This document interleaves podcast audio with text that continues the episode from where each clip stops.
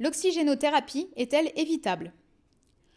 Malgré les progrès thérapeutiques, la bronchopneumopathie chronique obstructive, ou plus communément appelée BPCO, demeure une cause majeure de morbidité et de mortalité. La BPCO ne peut être guérie, mais sa prise en charge ralentit son évolution et peut même soulager certains symptômes. Les principaux objectifs du traitement de la BPCO sont donc la prévention et le contrôle des symptômes, la diminution à la fois de la fréquence et de la sévérité des exacerbations, et l'amélioration de la tolérance à l'exercice et de la qualité de vie globale. L'oxygénothérapie à domicile a été la norme de soins pour la BPCO sévère au cours des 40 dernières années.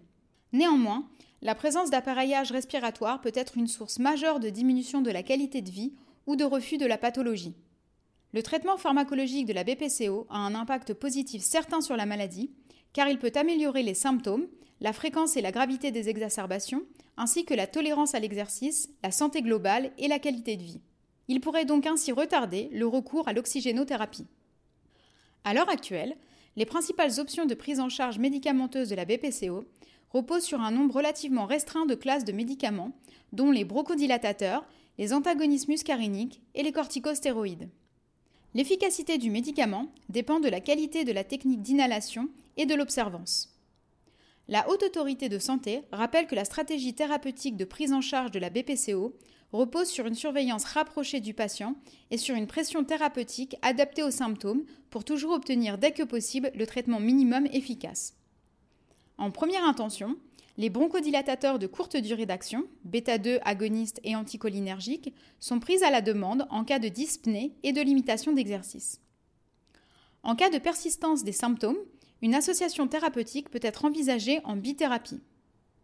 Enfin, en troisième intention, sur prescription initiale par un pneumologue, en cas de persistance des symptômes altérant la qualité de vie, une triple association fixe, bronchodilatateur, antagonisme muscarinique et corticostéroïde peut être proposée.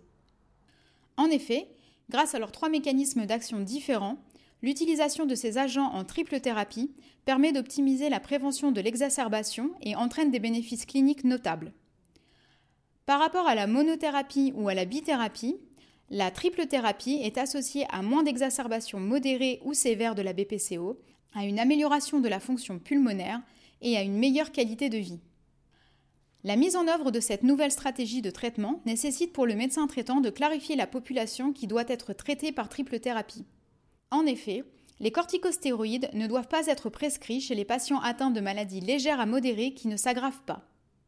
Cependant, dans les cas où les symptômes restent incontrôlés et les exacerbations continuent de se produire, le médecin traitant doit ajuster le traitement en fonction de la stratégie thérapeutique et du besoin du patient pour l'aider à contrôler la maladie et ainsi retarder la mise en place de traitements plus lourds tels que l'oxygénothérapie.